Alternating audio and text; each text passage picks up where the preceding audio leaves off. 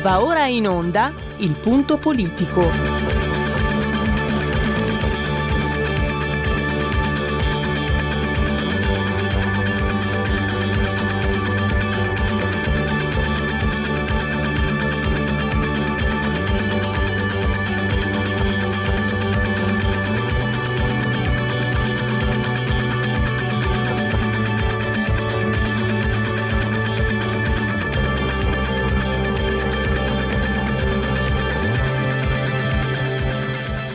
Ma se non state attenti, i media vi faranno odiare le persone oppresse e amare quelle che opprimono.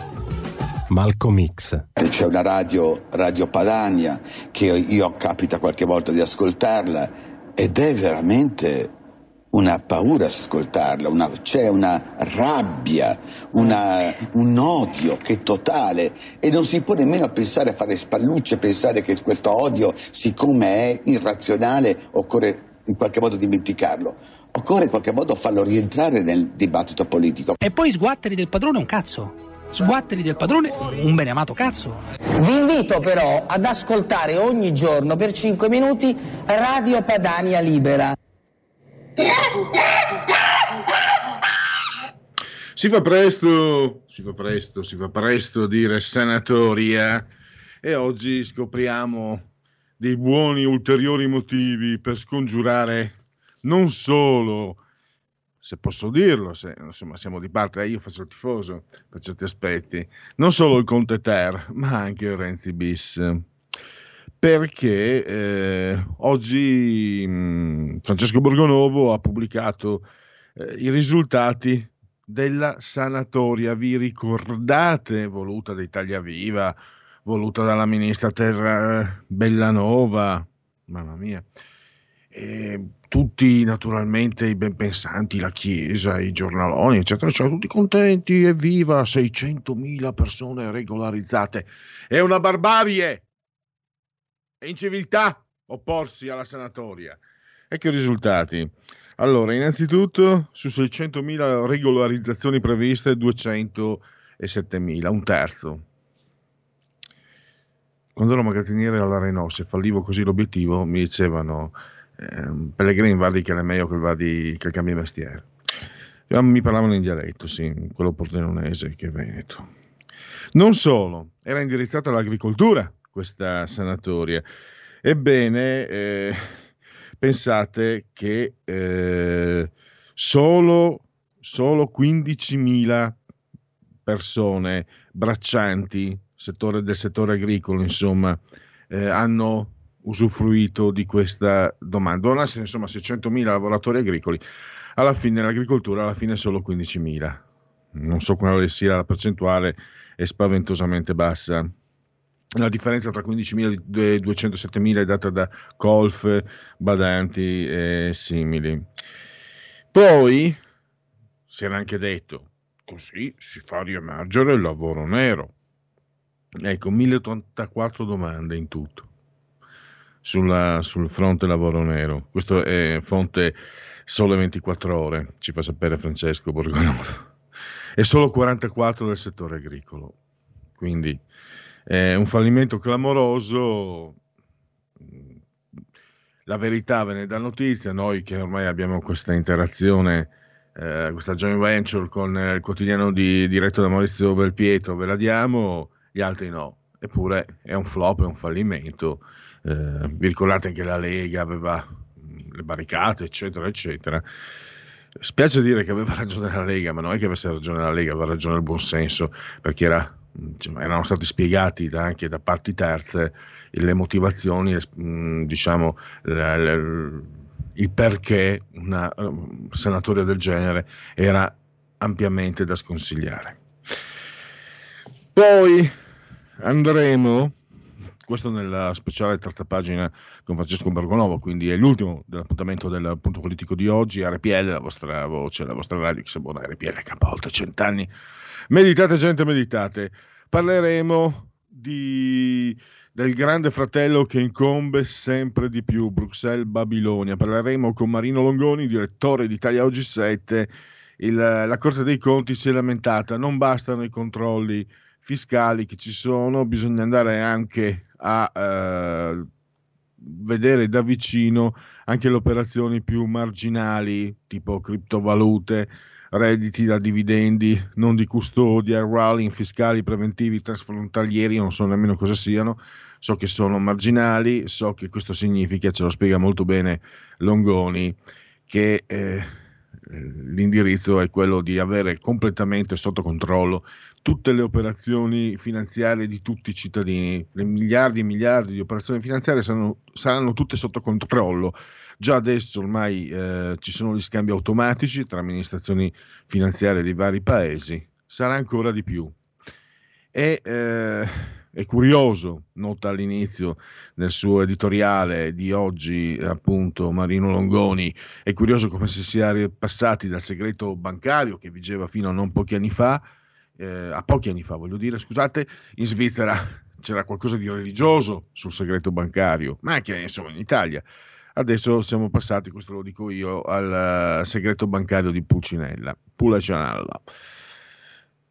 La notazione a margine, ma non marginale, che fa eh, Longoni. È molto interessante e preoccupante perché Longoni ci ricorda come nella storia i, protez- i regimi protezionistici abbiano favorito solamente la diffusione delle mafie. E questo è un dato da tenere presente. E poi uno sguardo mm, in, diciamo in una prospettiva di politica estera a un tema che personalmente nel punto politico non abbiamo mai, non ho mai affrontato, non abbiamo insieme a voi, intendo dire ascoltatori, eh, il caso di Giulio Regeni. E lo faremo con Fabrizio Amadori, saggista, blogger, tra poco anche scrittore, ma non anticipiamo nulla, quello ci vuole ancora un po' di tempo. E c'è un quadro internazionale che, che spiega, insomma, eh, come stanno veramente le cose, al di là di quello che ci dicono. È, è facile e anche drammaticamente giusto, eh, diciamo, mh, fare riferimento alle questioni morali, etiche. No, pensate anche al modo in cui è stato ucciso questo ragazzo, eccetera.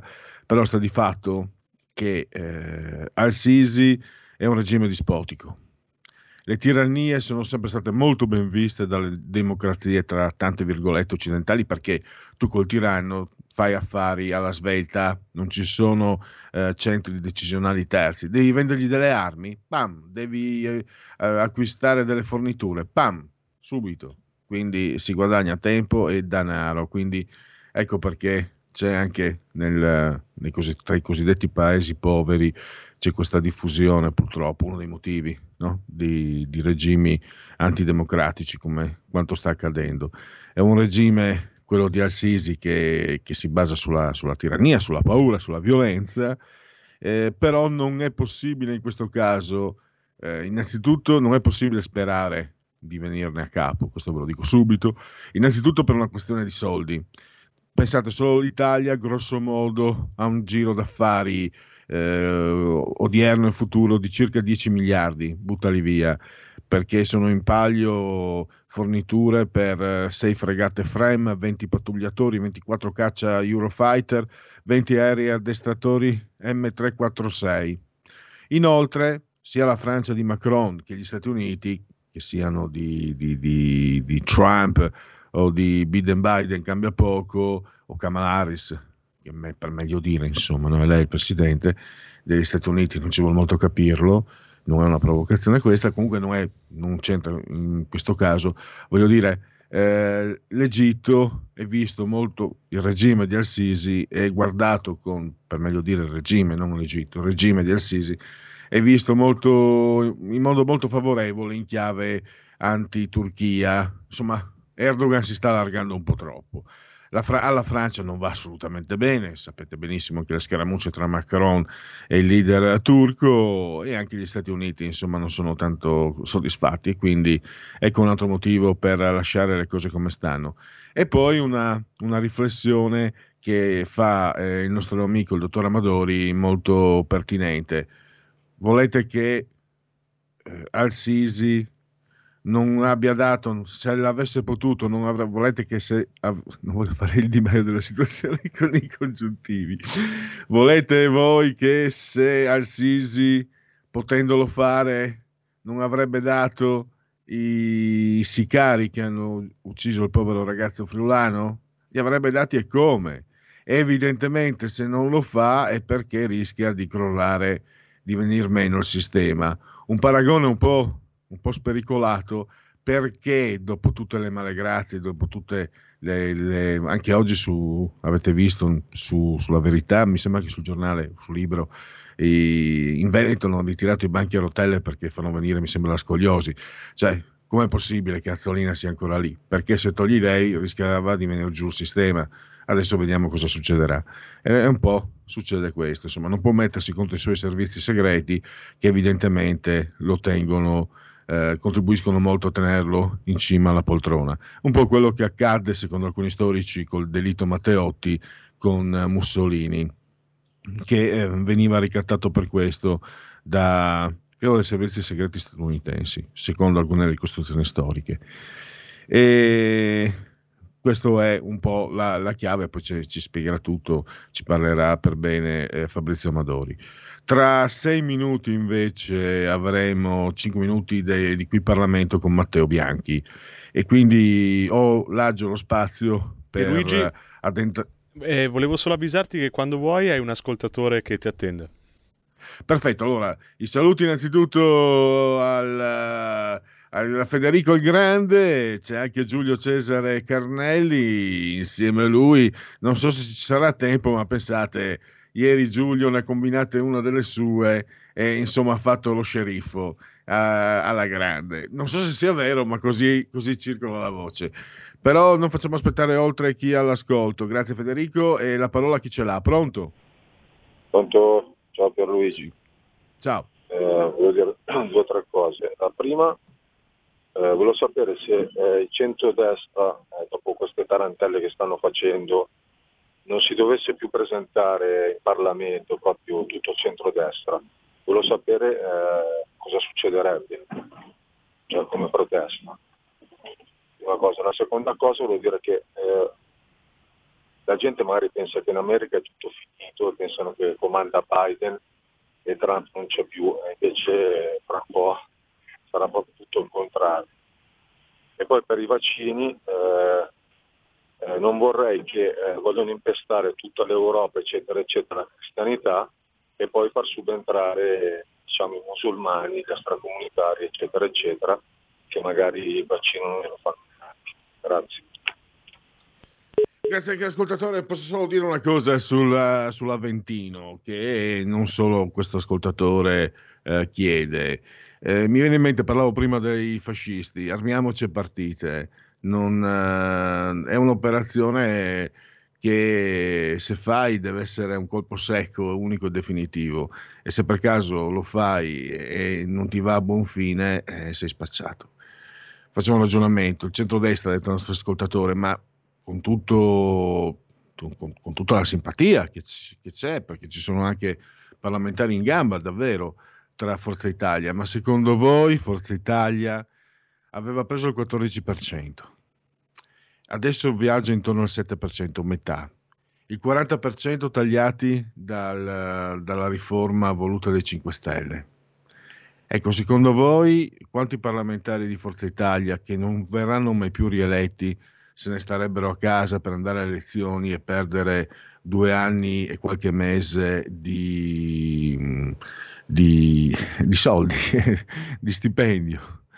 Di rimborsi, fate voi come volete. C'è chi dice 13.000, c'è chi dice 15.000. Fate tre, fate dunque il, tutto il 22 più metteteci 11 mesi, quindi 12, 23. Vedrete che i 5 Stelle porteranno le elezioni a maggio, quindi altri 5, 28. 28 mensilità, nella peggiore delle ipotesi, per 13.000 euro. Ma soprattutto io domando a voi che ascoltate, voi cosa fareste al loro posto? 23 mensilità da tre, pari a 13.000 euro. Se fate i duri e puri, eh, li perdete. Non lo so, io eh, sono un paresarchio, dico quello che ho in testa. Eh, questo però testimonia quanto siano importanti i partiti politici come organizzazione, come controllo, come struttura. Eh, questo eh, Sava Sandir. In pratica credo che non sia, non sia un'opzione eh, realistica per quanto politicamente invece eh, molto, molto, sentita da molti, da molti di voi, da, da, moltissimi che non ne possono più di questo governo, che tra l'altro adesso è anche in crisi, no? quindi, anzi non c'è, quindi vedremo. Non so se non ci sono altre telefonate, io partirei, eh, ho due minuti convenevoli, formulaici, quindi per ricordarvi innanzitutto che sulla tolla di comando in regia tecnica siedono eh, Federico il Grande e Giulio Cesare, tutti noi sospesi a 264 metri sopra il livello del mare. Loro sono lì fisicamente, sottoscritto è da remoto per proteggersi dal Covid. 8 gradi centigradi sopra lo zero, la temperatura esterna, 21 quella interna, 73% addirittura l'umidità e pensate che la pressione recita 999.6 millibar. Il tutto nel decimoterzo giorno di piovoso, mese del calendario repubblicano, per i gregoriani 333, 333 di giorni alla fine, ne mancano alla fine. Per tutti è un lunedì, lunes primo di febbraio, anno domini 2021 o 2021. Un abbraccio forte, forte, forte, forte, forte, forte alla signora Carmela, alla signora Clotilde, loro ci ascoltano con l'elettrodomestico più diffuso, la TV, la televisione, il canale 740, 740, 740 e naturalmente anche un caro saluto a chi ci ascolta a, a, usando le applicazioni dedicate a iOS e Android con lo smartphone, l'iPhone, il, la smart TV Alexa, accendi RPL Radio, passaparola, ve ne saremo riconoscenti, oppure ancora cullati da, come sempre dall'algido suono digitale della Radio DAB oppure tramite internet. Adesso chi ha tempo non aspetti tempo, subito la parola passa a qui Parlamento l'onorevole Matteo Bianchi, esponente Varesotto della Lega, Salvini Premier. Qui Parlamento. Eh, rispetto alla risposta che è stata data dal governo non sono soddisfatto e ora vi spiego anche le mie motivazioni. Nel, nell'illustrazione appena, eh, appena, fatta si rimanda quasi totalmente al, a delle scelte dell'Unione Europea. Ovviamente il nostro governo ha una certa autorevolezza, dovrebbe quantomeno averla, rispetto alle scelte che vengono portate avanti eh, in sede europea nel tentare di garantire quelle che sono le ricadute, si, si spera positive, sul nostro eh, Paese. Ricadute che allo stato attuale nello specifico non conosciamo e quindi il timore è che all'interno di questo accordo possano essere, esserci degli interessi corporativi di altri Stati membri dell'Unione Europea più marcati rispetto a quelli che sono i nostri interessi. Poi un altro argomento che mi pare assolutamente singolare è come questo negoziato abbia avuto un'accelerazione eh, così importante in un momento di transizione eh, tra presi- la presidenza uscente di Donald Trump e la presidenza entrante di Joe Biden negli Stati Uniti. Quanto meno io lo interpreto come un approccio eh, poco elegante, no, il non attendere l'insediamento del nuovo Presidente degli Stati Uniti e quindi cercare di capire e comprendere quello che è il sentimento della nuova Presidenza degli Stati Uniti rispetto a questo accordo, essendo gli americani un partner imprescindibile per il nostro Paese e per eh, l'Unione eh, Europea. Eh, signor sottosegretario, lei ha illustrato degli argomenti di carattere eh, generale, ha citato tuttavia anche eh, alcuni elementi puntuali, tipo i servizi cloud e i servizi sanitari. Ecco, io spero che su questi argomenti ci possa essere, in memoria anche delle, eh, degli accadimenti ehm, che, sono, eh, che tutti quanti noi appunto conosciamo relativamente alla pandemia, ci auguriamo appunto che il nostro Paese, l'Unione Europea, non dipenda in futuro totalmente da stati terzi quali la Cina su alcuni, eh, su alcuni elementi come i servizi sanitari e le forniture di servizi eh, sanitari. Comunque io ritorno su quello che è un principio che ho illustrato eh, nel mio intervento iniziale e quindi del coinvolgimento del, dei parlamenti nazionali e del Parlamento europeo su questo negoziato, eh, al quale non è stata data risposta e quindi ci auguriamo che si possa avere l'opportunità eh, in un futuro, prima del, eh, del primo semestre del 2022, di poter approfondire meglio questo, ehm, questo negoziato e quindi prima della conclusione del, eh, dell'iter eh, che lei ha eh, menzionato. E chiudo con eh, due argomenti che mi preme citare. Eh, uno è il rapporto e le ricadute che questo negoziato avrà o potrà avere nei confronti di un altro gigante asiatico che è l'India che è ovviamente anche per il nostro Paese e per i nostri alleati un partner importante. Quindi secondo me eh, bisognerebbe anche capire come l'India eh, interpreta questo tipo di eh, approccio. E eh, da ultimo le ricadute su un uh, argomento importantissimo per eh, il nostro Paese, per le nostre aziende, ma anche di strategia geopolitica, che è la, la nuova corsa allo spazio e quindi come e se eh, all'interno di questo negoziato viene trattato anche quelle che sono le priorità e le esigenze che eh, il nostro Paese, in accordo con eh, l'Agenzia Spaziale Americana, sta portando avanti sul eh, programma Artemis che dovrebbe riportare eh, l'uomo sulla Luna prima del 2024. Ora ovviamente la eh, nuova Presidenza degli Stati Uniti eh, dovrà riconfermare questo programma, ma mi pare di aver capito essere una priorità anche di strategia ovviamente geopolitica. Qui Parlamento.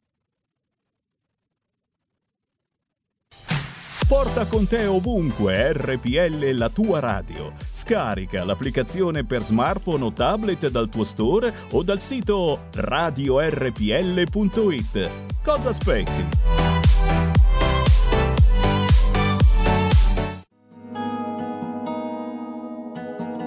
Lingue e dialetti cambia giorno e cambia orario. Giovanni Polli vi aspetta tutti i venerdì dalle ore 19.30 solo su RPL, la tua radio. Ascoltate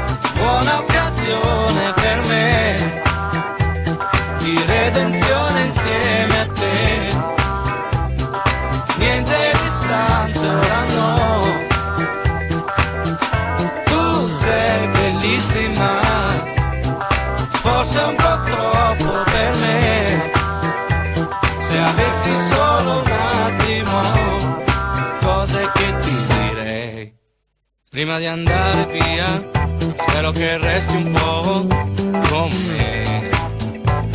Mm. Solo un momento, sai, ora che la notte corre.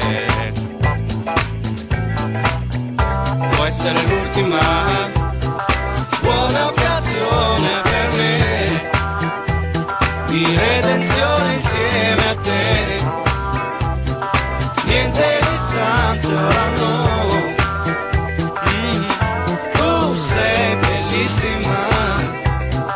Forse un po' troppo per me.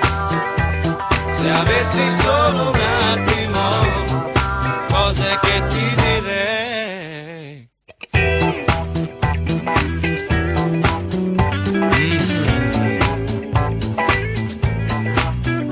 Cose che ti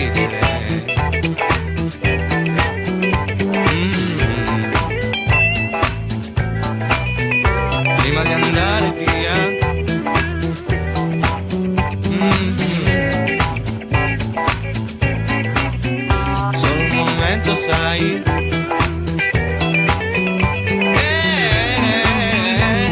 Eh, Può essere l'ultima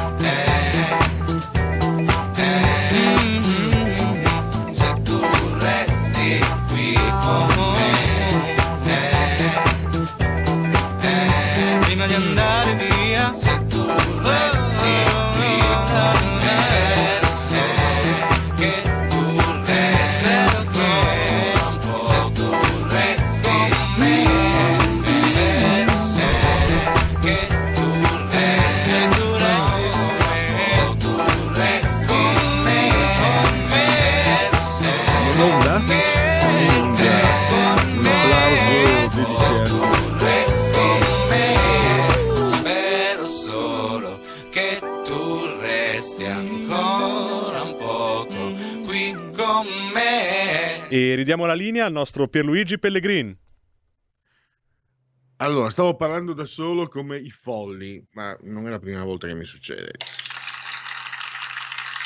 Un applauso ai tecnici, come ho fatto prima da solo, per la, per la loro proposta musicale.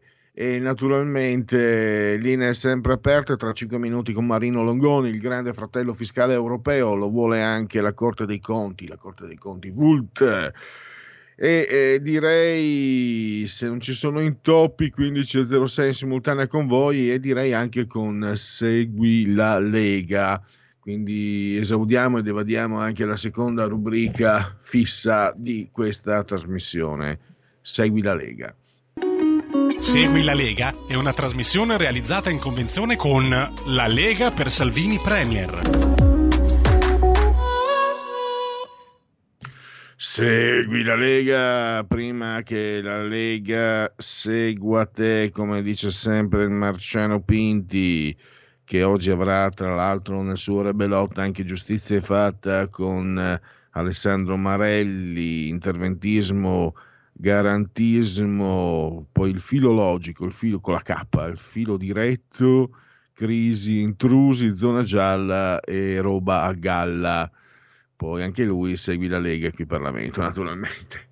Questo a partire dalle 16.31. Facciamo, dai, 16.30, 16.31. Allora, segui la Lega, appunto, legaonline.it, scritto legaonline.it. Le sette proposte lì fisse potevano procurare vantaggi per 20 miliardi, ma il governo uscente non se ne ha dato per, in- dato per inteso. Potete anche iscrivervi da questo sito, da questo link, oltre che restare sempre aggiornati sul- su quello che fa la Lega Salvini Premier e potete iscrivervi con codice fiscale 10 euro eh, pagabili anche attraverso PayPal senza essere iscritti a PayPal eh, i dati e poi vi verrà recapitata alla magione, alla residenza per via postale la tessera di eh, Lega Salvini Premier. Gli appuntamenti, i protagonisti della Lega, i politici alla TV e alla radio. Questa sera alle 21.30 Rete 4, la trasmissione si chiama Quarta Repubblica, proprio lui, Matteo Salvini in persona. Invece domani all'alba, ora antelucana, notte fonda, alle 8.45, alle 9 meno quarto del mattino, Riccardo Molinari, presidente dei parlamentari leghisti a Montecitorio, per radio però lo ascolterete, radio 24 24 mattino. Sempre domani, sempre in un'ora molto presta, alle 9.40 del mattino, potrete vedere e auscultare Massimo Bitonci, la 7 Coffee Break, break eh, altrimenti eh, sono stato anche corretto, eh, sarebbe, per perseverare sarebbe diabolicum. E infine, ancora domani, alle, domani pomeriggio, però alle 16.15 potrete vedere e ascoltare Sky TG24, trasmissione rubrica Economia. Lui, Claudio Borghi Aquilini. E direi che per oggi, per uh, Segui la Lega, ça suffit, come diciamo noi francesi. Segui la Lega è una trasmissione realizzata in convenzione con La Lega per Salvini Premier. Tra un minuto Marino Longoni, allora io leggo qualche sondaggio. Il sondaggio Tecne, eh, Lega 23,9, PD 19,5, Fratelli d'Italia 17,1 e 5 Stelle 13,8, qui invece Forza Italia 10,2 Italia Viva 2,7 Renzi. E poi eh, questo è un sondaggio termometro politico. Eh, chi preferire, preferirebbe come nuovo premier tra i seguenti nomi? Allora, Giuseppe Conte 32,6.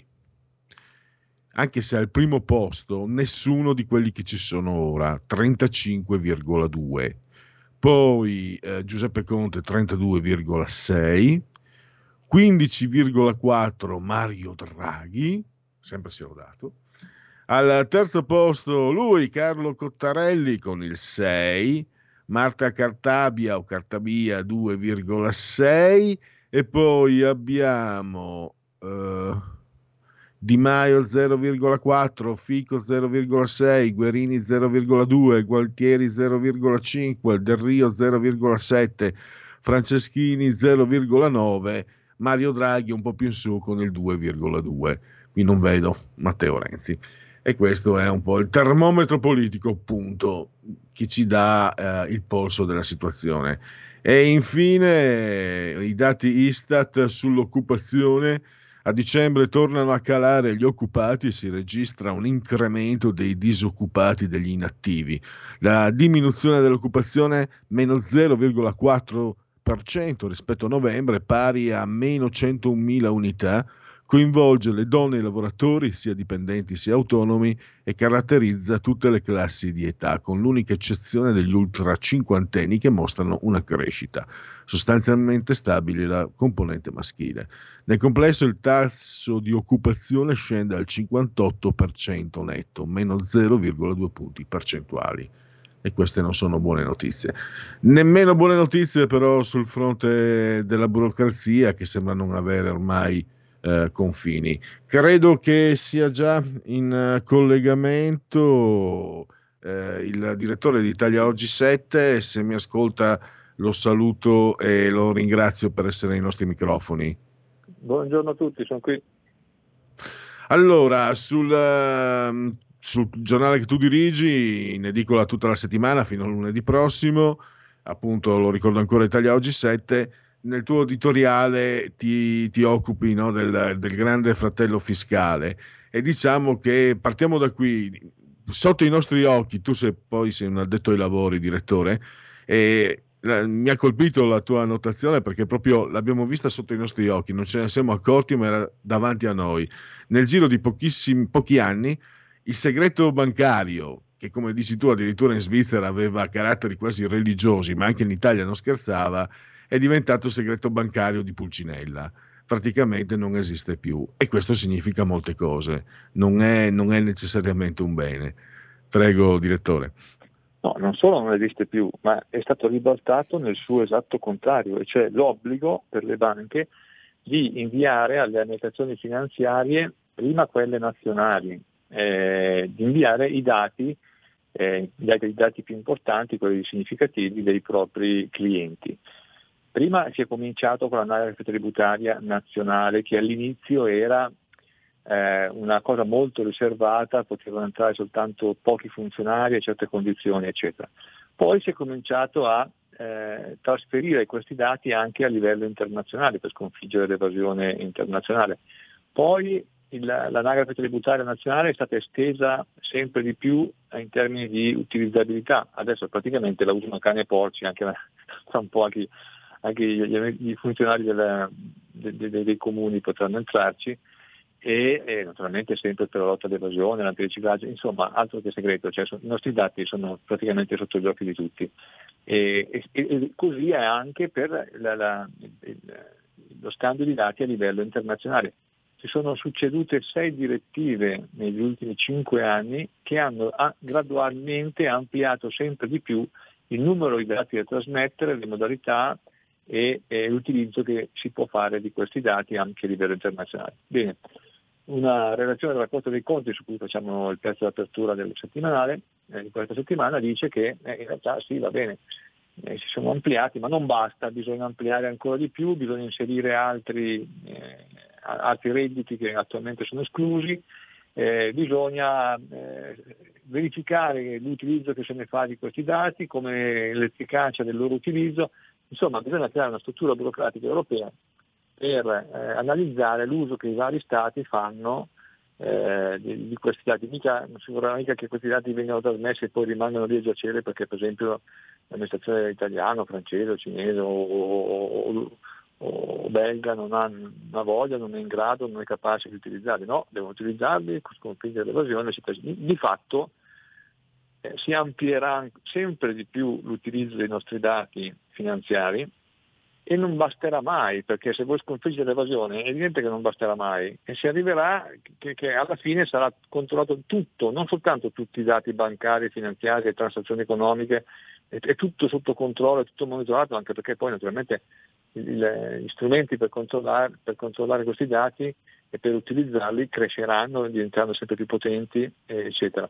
Nel giro di pochi anni saremo controllati come quei cinesi che hanno anche le telecamere eh, in, in, giro per la città che controllano cosa fanno, se, se buttano per terra le carte, le cicche eh, o se fanno altre cose che gli fanno perdere punti e così sarà anche per noi. Eh, ma questo riuscirà a sconfiggere l'evasione? Riusciremo in questo modo a creare una società perfetta?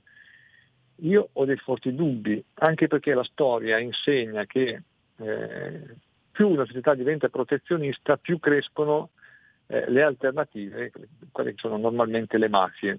Facciamo un, un caso storico concreto. Il protezionismo americano eh, contro l'alcol, che è rimasto in vigore 16 anni, pare, all'inizio del Novecento, ha, ha fatto smettere le, agli americani di bere, anche se era proibito vendere l'alcol.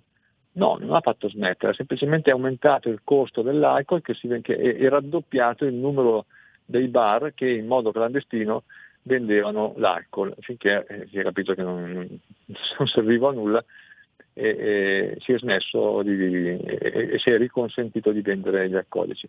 Nel frattempo invece nel frattempo, eh, un sacco di famiglie cosiddette mafiose, in senso ampio naturalmente, si è arricchita eh, enormemente con l'uso, con la vendita e il commercio del, dell'alcol. Tra queste pare che ci fosse anche la famiglia Kennedy il padre del futuro presidente degli Stati Uniti. Vabbè, ma questo è una, uno, un caso, ma la storia sempre eh, si, eh, ci, ci, si comporta in questo modo. Non è che col moralismo sempre più raffinato e sempre più assoluto si, si, può migliorare la società e togliere i vizi agli uomini, tra cui anche in questo caso il vizio dell'evasione. Non credo che sia così. Eh, Tanto, direttore, a conforto, stavo pensando di, di, quello che tu mm, ci suggerisci, analizzi, stavo pensando l'alcol, che per carità non è una buona cosa, eccetera, eccetera. Eh, proprio in Italia c'è stata una stretta, ma non il proibizionismo.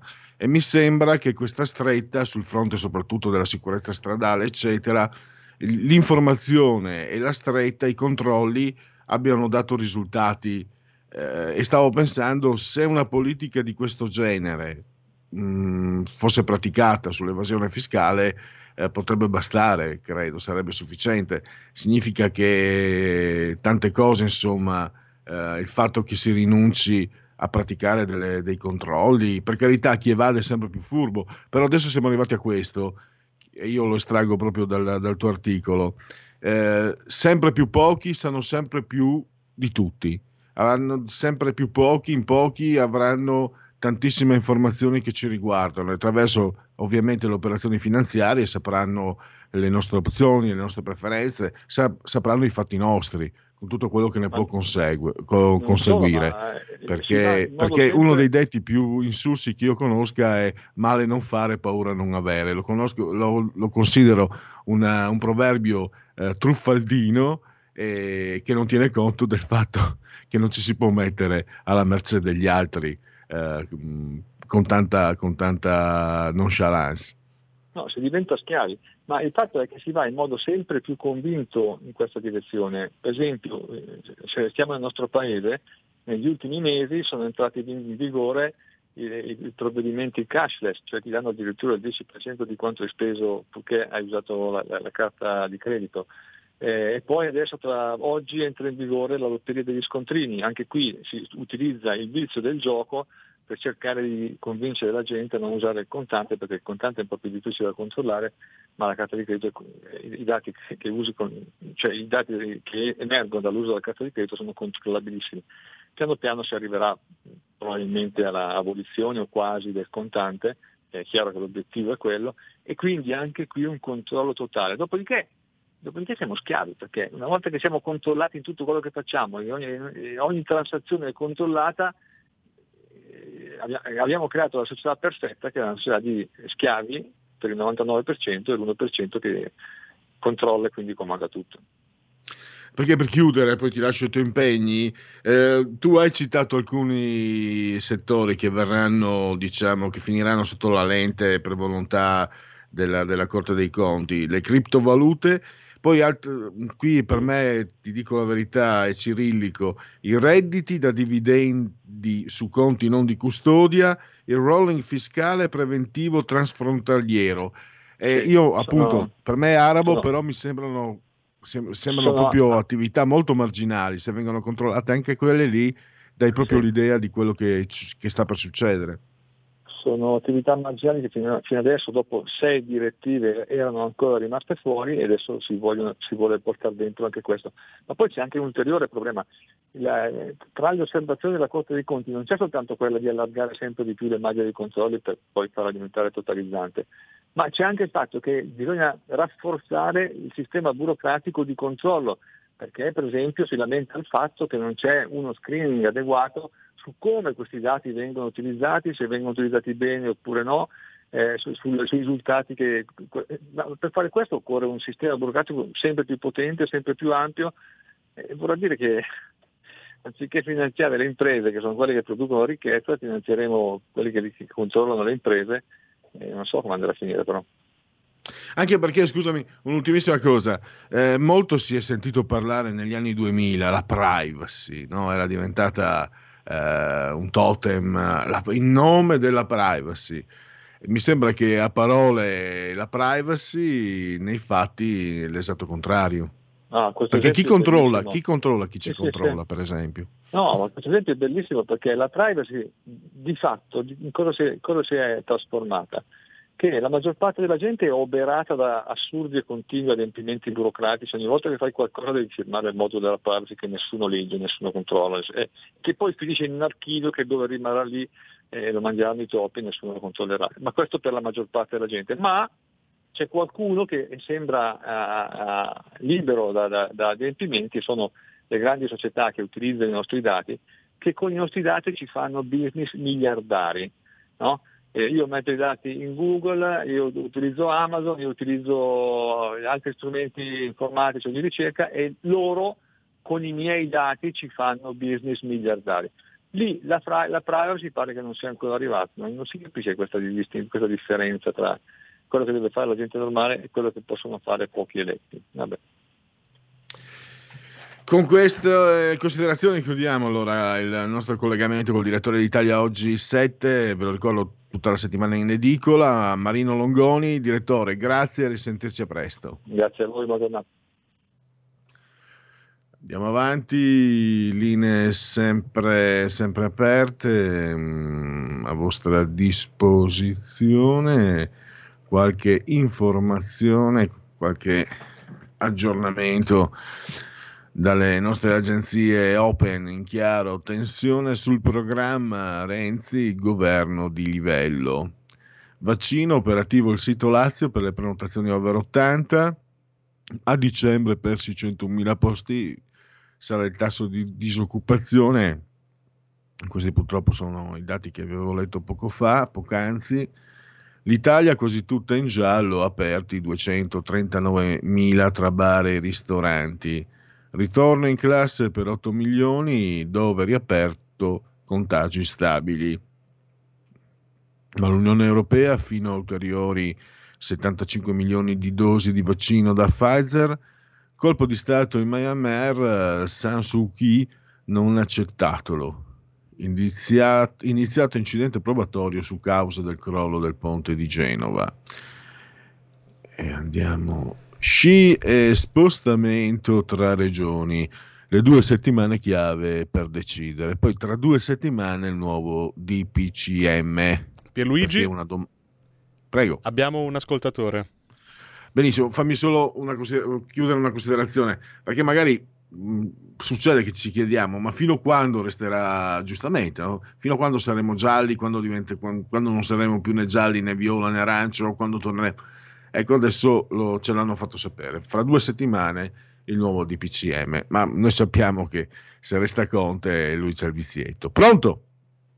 Ciao, sono Giorgio da Monza e volevo intervenire proprio su queste nuove iniziative, o meglio, ieri c'è stata la cosiddetta apertura, i cittadini sono stati liberi di uscire per strada e oggi accendo la televisione e trovo le solite menate, le solite recriminazioni e accuse di, di essersi lasciati troppo andare. Allora, se una co- cosa è possibile farla per legge, la dovete smettere, mi riferisco ai giornalisti, di criminalizzare la gente. È inutile che andate nel centro di Milano con le vostre telecamere a filmare dove c'è più gente. Se me la date a me quella telecamera, vi assicuro che io vado in una via del centro di Milano e anche nelle vie del centro di Milano ce ne sono alcune che sono completamente vuote. E poi ricordatevi che l'Italia non è solo Milano, è fatta da decine di città medio e grandi come la mia, Monza, e la gran parte delle vie di Monza non ci sono assembramenti. Per la lingua italiana un assembramento è un gruppo di persone che stanno fermi in un luogo, altrimenti si tratta di circolazione delle persone, che sono tutte con la museruola, tranne il sottoscritto ovviamente, e quindi non vedo dove c'è il problema, non c'è nessun problema. E, eh, Va bene, eh, la ringrazio mh, sinceramente sul fatto di chiamare Museruola un dispositivo che mh, scientificamente eh, serve alla salvaguardia, salvaguardia del prossimo, lo trovo sinceramente, come ha detto ehm, quel premio Oscar eh, che si è malato di Covid, eh, inciviltà. Eh, qualcuno dice le, le mascherine non servono, beh di fatti no? Negli ospedali è notorio, le usano da 150 anni le mascherine, il personale ospedaliero, perché le usano? Perché non servono a nulla. Quindi, caro Giorgio da Monza, la museruola toglitela dal cervello con tanti pregiudizi e preconcetti che esprimi ogni volta che apri bocca, per favore. E non insultare le persone che cercano di non fare del male al prossimo. E poi soprattutto, lo dico da fumatore, mi avete massacrato le gonadi, nonostante io sia una persona molto educata, non sono mai in vita mia fumato dove non si poteva, anche quando si poteva, e quindi chiedo, chiedo eh, una, eh, un regime bionivoco. Io non vado a fumare dove non si può e voi fate altrettanto. Io non insulto chi non fuma, non gli dico, non vado a dirgli cretino che, che non fumi la sigaretta, per favore non insultate noi. Tra l'altro, dal punto di vista politico, se andate a vedere anche i sondaggi, se andate a vedere, eh, rassegnatevi, eh, voi no mask, mi, mi astengo perché se no se, vado, se, pre- se prendo la marcia esagero, i tori di Pamplona, eh, quindi non dico quello che penso perché francamente penso cose molto pesanti di voi, ma me le risparmio, ve le risparmio perché non è neanche giusto usare il microfono in questo senso, siete veramente una grande minoranza, ma un'assoluta minoranza. Per non maschi io non intendo chi ha un locale eh, e vorrebbe tenere aperto perché rispetta tutto, i dispositivi, tutto quanto. No, parlo come questo qua, che viene, questo tizio qua che francamente se smette di, di telefonare quando ci sono io mi fa solo un favore, non è un piacere sentire queste cose. La museruola, mettitela in quel posto la museruola. E comunque rassegnatevi, siete marginali e più siete aggressivi e offensivi più sarete tali. Vabbè, tanto dovevo e tanto ho detto. Andiamo avanti con eh, ADN Kronos, eh, governo Renzi, programma va deciso adesso, governo confronto sul programma, tre ore per primo punto, governo Salvini non troveranno accordo, parola torni agli italiani, crisi di governo, maxi tavolo tecnico, le news di oggi, Salvini, spero gli italiani possano scegliersi il governo a Pasqua. La Repubblica, impianti da sci e chiusure tra regioni, il governo al bivio tra riaperture e proroga. E poi... Ah. First reaction shock, il video con il piccolo Renzi diventa virale. Me l'hanno mandato amici via WhatsApp, ma non, non ho capito se sia vero o no. Video shock accusa la polizia, spray al peperoncino in faccia a ragazzina afroamericana manettata negli Stati Uniti. È successo. Il rebus dei ministri, buone chance per Boschi e Del Rio, spuntano i tecnici Severino e Giovannini. L'apertura di Dagospia e poi diamo la parola alla regia. Lamberto senza un tetto, hanno sfrattato Lamberto Dini. La Banca d'Italia ha cacciato l'ex presidente del Consiglio dall'attico di 800 metri quadri, 360 metri di terrazzo del palazzo di Piazza Fontanella Borghese. Poverino, solidarietà a lui. Pausa. Stai ascoltando RPL. la tua voce libera, senza filtri né censura. La tua radio. Porta con te ovunque RPL la tua radio. Scarica l'applicazione per smartphone o tablet dal tuo store o dal sito radiorpl.it. Cosa aspetti?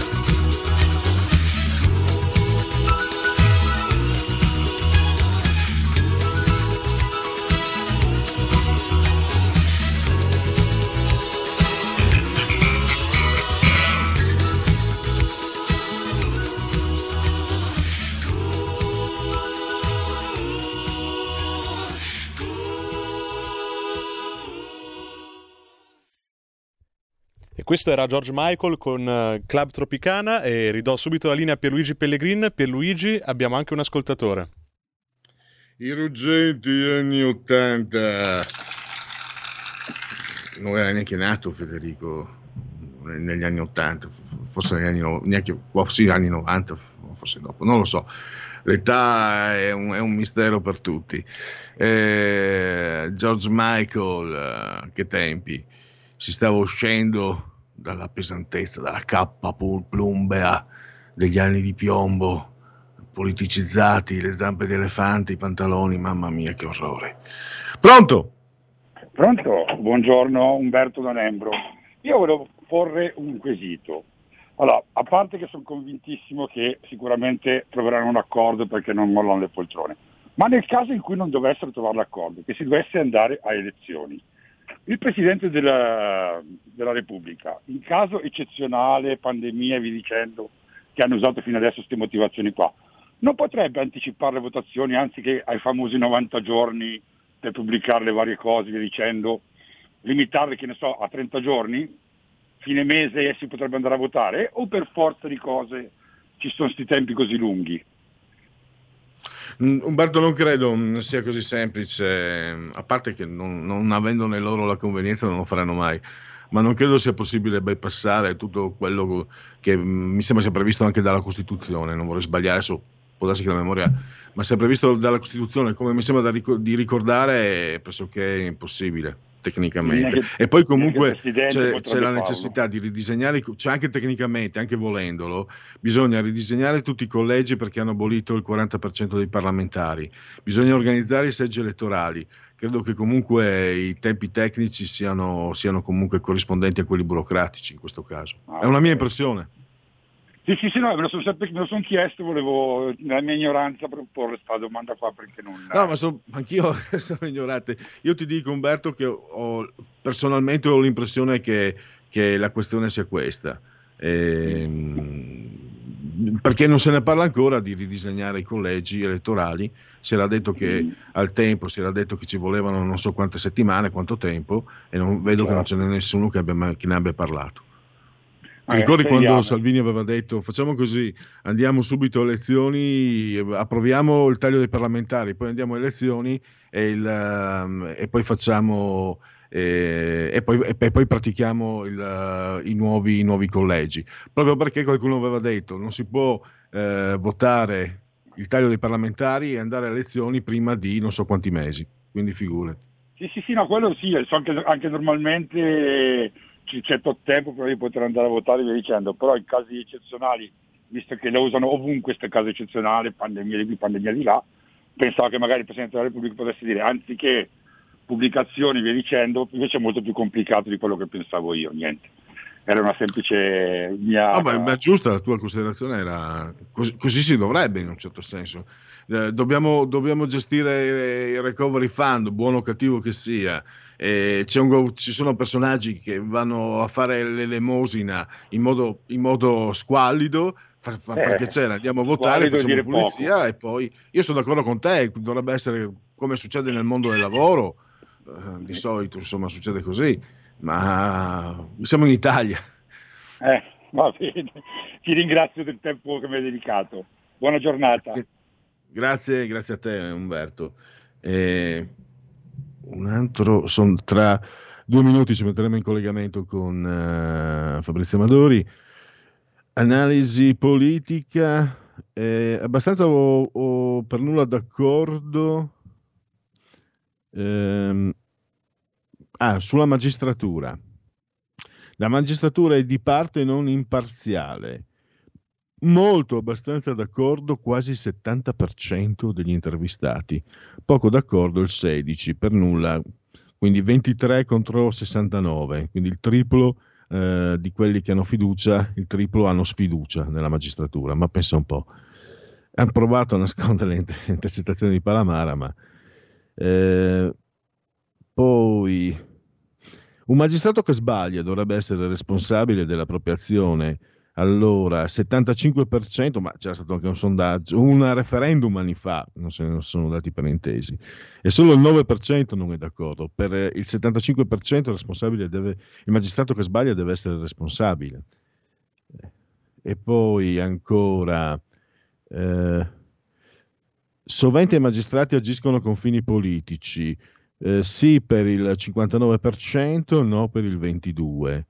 E infine, ha fiducia nella giustizia in Italia, eh, molto abbastanza il 37%, eh, 39, 49, 58%, quindi mm, un po' meno del doppio, per nulla o poco d'accordo, cioè non ha fiducia. E direi allora che si potrebbe quasi quasi andare tutti quanti allo zoo comunale e gridare all'improvviso è scappato il leone e vedere di nascosto l'effetto che fa. No, parliamo del caso Regeni, torniamo seri. eh, Il, ca- il caso di Giulio Regeni ci sono sicuramente connotazioni di tipo morale, etico, ma anche politico, economico. I Broncos ne ha eh, scritto mh, molto bene in un suo editoriale che potete eh, trovare anche nel suo blog il dottor Fabrizio Amadori, il blog nerosubianco.blog. E tra poco ci metteremo in collegamento con lui, se già non lo è, eh, via Skype.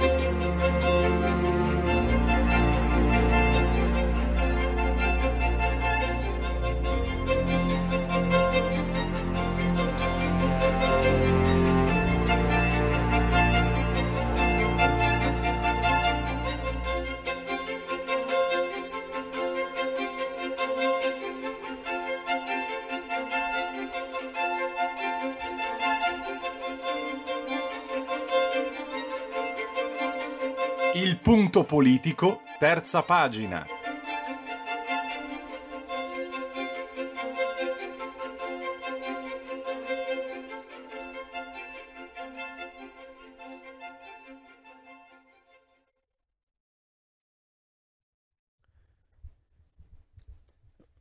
Va- ora in onda la, la terza pagina del punto politico. eh, Stiamo recuperando il conduttore che forse per errori nostri tecnici l'abbiamo. Ok. Bentornato Pierluigi. Eccoci allora. Un fantasma. Qui non nessuno commette errori, Federico. Ha sbagliato il dottor Amadori. Sto scherzando. Mi permetto Ma- la confidenza perché Ah, molto- sbaglio spesso, non ti preoccupare. per, la, per la grande generosità che usa nei miei confronti e nei confronti di RPL. Eh, eh, Ma che generosità, sono solo contento di essere qui con voi. Piuttosto sto cercando di capire se ho un problema di audio. Scusate un attimo. Ecco, adesso sento meglio. Sì, ecco, io ti sento bene. sì, sì, sì, avevo abbassato io. Eccomi. Bene, ecco, guarda, in splendida forma. eh, Insomma, non ho dormito benissimo, quindi mi perdonerete se perdo un po' il filo oggi, ma Fabrizio, invece, allora, io devo dire che mi è servito molto di più il tuo editoriale, quello che hai pubblicato sul tuo eh, blog, nerosubianco.blog, di tante chiacchiere intrise di benpensantismo, moralismo, di trologia politica sul caso di Giulio Regeni. Eh, fatto e fermo restando l'assoluta e totale gravità anche politica, e poi pensiamo insomma alle sofferenze di questo di povero ragazzo, cioè, però tu sei andato oltre e hai fatto il quadro, la cornice all'interno del quale è accaduto tutto questo e permettimi di, di dire anche ai nostri ascoltatori, Fabrizio, alla fine dopo aver letto il tuo editoriale, cioè non, eh, non raccontiamoci le fiabe, ci sono interessi economici e politici molto, molto grossi.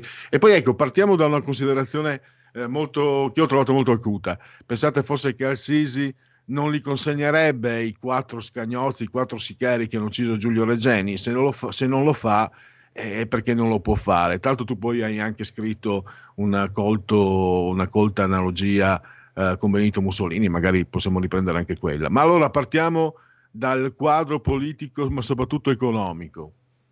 Sì, mi dovrei un po' aiutare oggi perché un po' la stanchezza, un po' anche l'emozione di parlare di una vicenda così umanamente importante. No? È stato ucciso un ragazzo, un ventenne, eh, barbaramente. Io credo che su questo punto ognuno di noi dovrebbe fare, ma non per vota retorica, perché è così, cioè voglio dire, stiamo parlando di un ragazzo ucciso barbaramente, credo che adesso non voglio entrare nei dettagli, ma chi vuole si può informare, barbaramente da, eh, a causa di comportamenti bestiali, bestiali di quattro picchiatori dei servizi segreti egiziani. Quindi su questo non vorrei che ci fossero dubbi. Quindi la, io sto dalla parte eh, ovviamente della vittima, non sto certo dalla parte di chi, e questo lo so, vale anche per te, non è che ho frainteso, tu sei dalla mia stessa parte, ma volevo, eh, come dire, che venisse sgombrato, cioè c'è proprio un'empatia da parte mia rispetto a questo caso, perché c'è un ragazzo giovane, intelligente, sano, che cercava soltanto di fare un po' di chiarezza, forse se posso dire l'unica cosa che si può dire, ma non è una critica seria, vera a Giulio, è semplicemente una, quasi un urlo di disperazione ed è forse un po' l'ingenuità del giovane, cioè andarsi a, a andare a fare certe ricerche in Egitto, forse ecco, mh, non è stato il massimo. C'è chi dice che non è stato neanche aiutato nella scelta della ricerca di chi doveva guidarlo in Inghilterra, questa, questi professori, in particolare una professoressa non voglio entrare adesso in queste situazioni. Il fatto sta che di fronte a una cosa del genere io rimango attonito. Detto questo, come dici tu, veniamo a, però al contesto. E il contesto è quello che noi italiani ci aspettiamo che in Egitto ci sia uno Stato di diritto. In Egitto uno Stato di diritto non c'è, o meglio, c'è nel senso che c'è il diritto del più forte, del prepotente, dell'arrogante, della dittatura. Però, bene o male, eh, la dittatura eh, è qualcosa che non ha mai fatto, tra virgolette, so che non si dice, ma per capirci, scomodo molte volte alle potenze occidentali. I dittatori, i dittatori spesso sono addirittura stati sostenuti dalle, dagli occidentali, dalle potenze occidentali.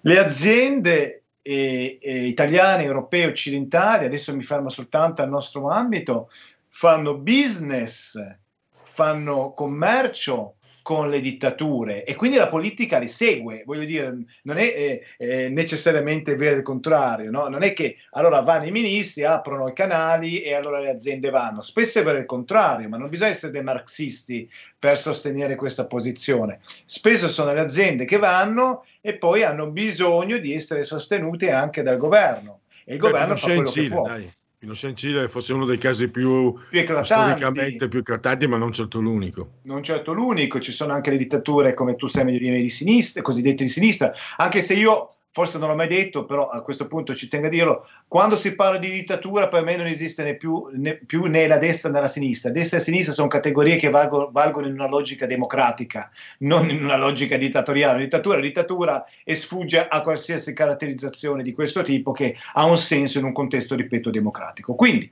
questa è una dittatura, però ci- ricordiamoci che questa dittatura se da un lato non è stata subito sostenuta dalle grandi potenze, se non ricordo male all'epoca quando al- Al-Sisi è andato al potere c'era Barack Obama, quindi certamente non era un, un presidente eh, particolarmente interventista né grande sostenitore di questo, di questo regime, però insomma signori, eh, le dittature, ripeto, ehm, nascono perché dall'altra parte eh, non è che ci sia sta gran meraviglia, oppure sì, ma non era il caso, eh, sappiamo, dell'Egitto, perché dall'altra parte avevamo oh, diciamo, una posizione eh, religiosa eccessiva, eh, perlomeno agli occhi di noi laici, che guardiamo tutti nel distacco della geografia, nel distacco del- dello spazio e quindi tutto sommato noi occidentali diciamo vabbè o c'era il Sisi o c'erano i fratelli musulmani, o c'era il Sisi o c'era l'integralismo islamico.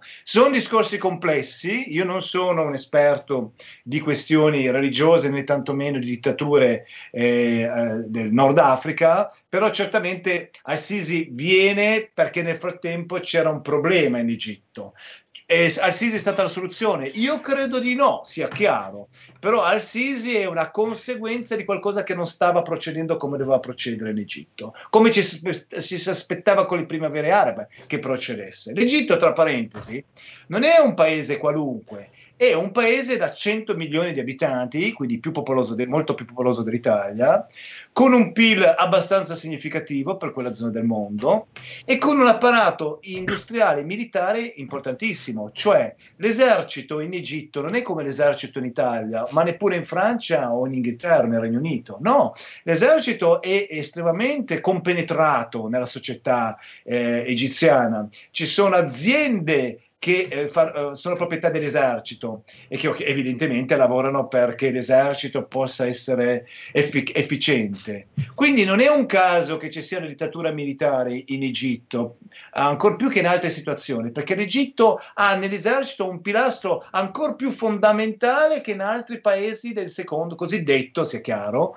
eh, sono definizioni che a me non piacciono, ma per capirci, del cosiddetto secondo o terzo mondo. Quindi, voglio dire, Al-Sisi per alcuni è stato visto come un signore che portava un equilibrio eh, in quella zona, se no chissà cosa succedeva. Io non so cosa sarebbe successo, probabilmente io, ecco, anzi, senza, posso parlare mia, eh, in maniera chiara, senza peli sulla lingua, avrei preferito una terza soluzione. Però ora che c'è questa e, e- non riusciamo a liberarcene, e non so neanche quanto sia corretto che siano gli occidentali liberarsene, dobbiamo guardare in faccia la realtà. La realtà qual è? Che non esiste uno Stato di diritto, quella è una dittatura. Ci sono decine di persone che tutte le settimane, se non tutti i giorni, scompaiono nelle prigioni egiziane. Ci sono eh, dei giovani coraggiosi, maschi e femmine, che cercano di opporsi a una prepotenza e una violenza degli apparati eh, egiziani, apparati militari, servizi segreti. Ovviamente quello, poiché rientra in una logica interna, fa meno scalpore, ma questo so che l'hanno già detto anche le persone che difendono la causa di Regeni, se chiaro, non sto dicendo nulla di nuovo, ma per dire che la situazione, la dittatura militare egiziana una dittatura che eh, si è creata in un certo contesto e con certe logiche. I servizi segreti hanno il compito di agire in una certa maniera. Loro si sono comportati con Giulia esattamente come si comportano tutti i giorni con altre persone che italiane e europee non sono. Eh, e il dittatore ha bisogno di queste persone e questo è il punto. Il modus operandi di questa dittatura è il modus operandi necessario agli occhi del dittatore per rimanere in, in- in carica. E, e- o, come dire, tradire questi signori agli occhi del dittatore probabilmente è un grosso problema perché significa tradire eh, un- degli- un- non soltanto queste persone, ma degli, degli apparati interi e quindi mettere in crisi quello che è la natura stessa del suo potere e del suo sistema. Quindi qua non si sta chiedendo a un dittatore dammi chi ha eh, eh, diciamo ucciso Giulio come se lui non avesse nessun tipo di responsabilità. Qui la prima responsabilità è chiaramente quella di una dittatura e quindi di un dittatore che è a capo di questa dittatura. Quindi in realtà quando tu fai il processo a questi signori, tu stai facendo il processo ad una dittatura che di certi comportamenti di, e di un certo modus operandi vive. Quindi è un po' ingenuo pensare che adesso l'Egitto ci darà questi signori come se fosse un paese occidentale dove la magistratura è slegata dal potere politico, dal potere militare. Non è così.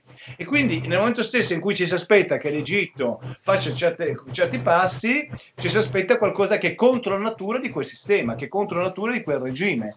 E in questo senso io invito, eh, come dire, chi di dovere a non mostrarsi estrema- eh, troppo ingenuo. Questo per quanto riguarda la politica e quanto riguarda la natura di quel, di quel sistema. Aggiungiamoci en passant che noi nel frattempo continuiamo a fare affari, noi occidentali, con quella dittatura. Ehm, è uscito di recente, eh, da poco, da poco tempo, da poche settimane, pochi mesi, questa maxi fornitura di armi militari italiane all'Egitto. Stiamo parlando di forniture che a regime potrebbero arrivare a toccare 10-12 miliardi di dollari, se non ricordo male era in dollari, comunque se non dollari euro, comunque mh, non, è- non c'è questa grossa differenza, in armi da guerra. E, e- noi, eh, uno può dire, va bene, ci togliamo da questa, da questa situazione. Eh, rispondono che se l'Italia non dà queste armi, potrebbero darle qualcun altro. È anche vero che in questo momento sembrava che l'Italia fosse l'unico paese che in tempi stretti poteva fornire l'Egitto di certe armi a partire dalle navi militari, da due fregati di classe Fremme. A parte il fatto di entrare o no nei dettagli di questa commessa, nel frattempo la nave militare è già stata data un giorno fa.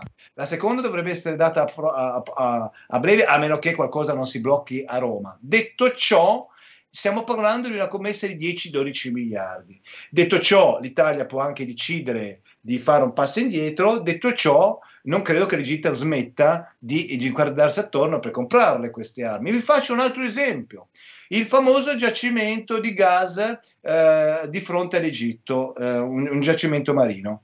Allora, grazie alle tensioni, a causa delle tensioni, giusto o sbagliate che siano, sia chiaro, tra Egitto e Roma, sono entrati in mezzo eh, i britannici e con una loro um, società petrolifera sono riusciti a rosicchiare una parte, una fetta di quel giacimento che se no altrimenti sarebbe andato in maggior misura nelle mani degli italiani anche perché quel giacimento che io sappia è stato scoperto da una società italiana che evidentemente avrà tutto l'interesse poi a sfruttarlo, tra virgolette dell'interesse proprio, ma anche del- della- dell'Italia, dato che è una società a partecipazione pubblica. Quindi io mi chiedo, signori, eh, questo giacimento credo che sia il più grande giacimento di gas nel Mediterraneo. Credo che eh, sia sfruttato dagli italiani, adesso sia per il motivo che dicevo sfruttato anche dagli inglesi, che nel frattempo avevano eh, investito moltissimo in questo settore in Egitto con pochi risultati. Appena hanno visto una tensione tra Italia e Egitto ci si sono buttati a pesce. Questo per dirvi anche la solidarietà tra europei, no? perché anche di questo forse dovremmo parlare quando si parla del rapporto tra Roma e il Cairo. Se siamo sostenuti, non dico dal resto del mondo, che in gran parte è fatto da dittature, dico oibò, aggiungo oibò, ma dal resto d'Europa. E poi ci sono anche i russi, ma i russi sappiamo, adesso lo vediamo in questo periodo cosa sta succedendo, certamente non sono una democrazia. Ecco, ti interrompo mh, Fabrizio, c'è anche la chiave politica, cioè il fatto che viene visto favorevolmente da Macron, eh, probabilmente anche dagli Stati Uniti, in chiave antiturca. Cioè, Esatto, eh, certo, certo, Tiranno Macron- scaccia tiranno, insomma. Assolutamente, Macron, come specifico nel mio articolo, è, è- è andata a dare questa legion d'onore a- a- a- appunto al, al dittatore, ad Al-Sisi, eh, per farselo amico in chiave eh, antiturca, al di là della questione delle commesse militari che ai francesi fanno sempre piacere e io credo che potrebbero anche far piacere di più se ne possono eh, strappare gli italiani. Fammi fare una battuta, è solo una battuta per carità, ma un po' di rivalità tra Italia e Francia c'è sempre stata solta- e non soltanto a livello calcistico. Però eh, non, è, un ca- non, è, non, è, eh, non, non sto parlando a Vanvera se pensiamo a quello che sta succedendo in Libia, dove l'Italia sta da una parte e, e la Francia contro quello che l'indicazione dell'ONU sta dall'altra, cioè sta dalla parte eh, di Haftar. Quindi voglio dire, il rapporto anche tra europei, e la mia era una domanda retorica negativa, nel senso che secondo me non c'è una solidarietà tra europei, non c'è quella che ci si aspetterebbe e non credo che noi potremmo far sponda con i francesi, ad esempio, contro Al-Sisi. Ehm, eh, Macron aveva bisogno di Al-Sisi in chiave antiturca perché sappiamo di recente cosa ha detto, cosa ha fatto Erdogan contro Macron, soprattutto cosa ha detto. Eh, ha torto, ha ragione, anche su Erdogan bisogna aprire un po' di parentesi, non è che Erdogan dica tutte cose sbagliate e gli europei dicano tutte cose giuste, per carità.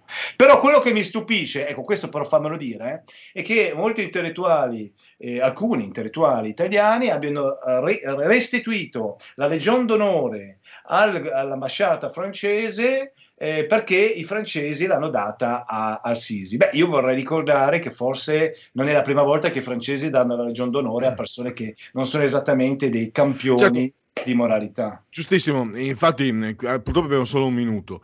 Eh, qui bisognerebbe anche, io segnalo da parte mia, la vedo io, la grandissima ipocrisia dei grandi mezzi di informazione che sostengono questo governo, però fanno sempre molto rumore su Giulio Regeni, che è considerato come uno dei loro, come uno di sinistra, e tacciono il fatto che questo governo, con in testa del ministro Di Maio, abbia instaurato eh, floridi, anche per il governo precedente, floridi commerci con Al-Sisi. Vedo un'ipocrisia che non mi è nuova. Una noticina storica molto interessante, una- quasi una chicca. Io personalmente sono ignorante, non faccio testo. Eh, Al-Sisi, Mussolini, Matteotti. Tu spieghi nel tuo articolo perché eh, Mussolini subì in qualche modo eh, quel delitto di cui lui fu comunque artefice e assassino. Sì, quello è una nota che io ho attinto da un bellissimo saggio su Mussolini, le carte segrete di Mussolini, degli archivi segreti di Washington, dello storico Thompson, che Tompkins, che tra l'altro recensisco per il mio blog, se chi vuole può andare a vedere la recensione su questo bel testo. E lui eh, faceva notare che probabilmente Dubini, che era a capo dei picchiatori assassini di Matteotti, eh, il mandante era chiaramente Mussolini, poi ognuno può inventarsi quello che vuole, ma insomma eh, il, il mandante era lui eh, dato che Mussolini eh, cercò poi di scaricare a, sulle, eh, sulle, spalle dei, degli assassini tutte le responsabilità, vedendo che Piega aveva preso eh, l'opinione, la, la, come dire, eh, la, la, questione, l'opinione pubblica italiana si stava ribellando all'idea che Matteotti fosse stato ammazzato dalla, dai fascisti e, e, lui cercò di ehm, buttare tutto sulle spalle di questi assassini però uh, il capo in qualche modo ricattò, dice Tompkins, Mussolini e fino almeno mh, al 43, cioè ovviamente fino, uh, fino a quando c'è stata, uh, quando Mussolini era capo dell'Italia, di tutta Italia, ehm, pare che eh, eh, Dubini venne pagato eh, e, vennero elargite somme importanti dal tesoro italiano. Ecco. Quindi, Devo chiudere perché stiamo sforando i tempi, anche appena appena sforato. Allora, eh, ricordo nero su bianco.blog, eh, potete leggere l'editoriale di, del dottor Fabrizio Amadori e molto altro ancora, naturalmente. Ti ringrazio Fabrizio e risentirci a presto. Grazie a voi, grazie ancora, ciao.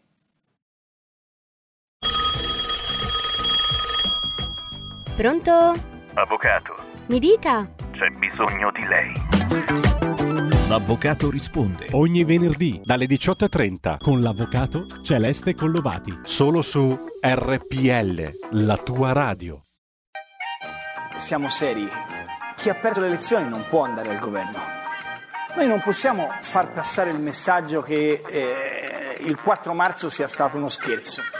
Il PD ha perso, io mi sono dimesso e 7 italiani su 10 hanno votato o per Salvini o per Di Maio. Noi non possiamo con un gioco di palazzo rientrare dalla finestra dopo che gli italiani ci hanno fatto uscire dalla porta. Noi non possiamo pensare dalla mattina alla sera che i giochetti dei caminetti romani valgano più del consenso degli italiani. Abbiamo perso. Non abbiamo paura, ripartiamo da zero. Che cosa ne penserebbe il fondatore dei 5 Stelle Gianroberto Casaleggio?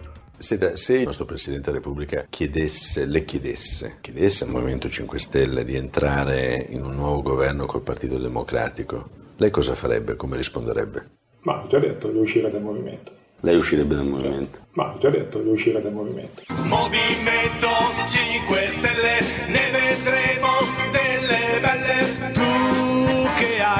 votato per Gigi.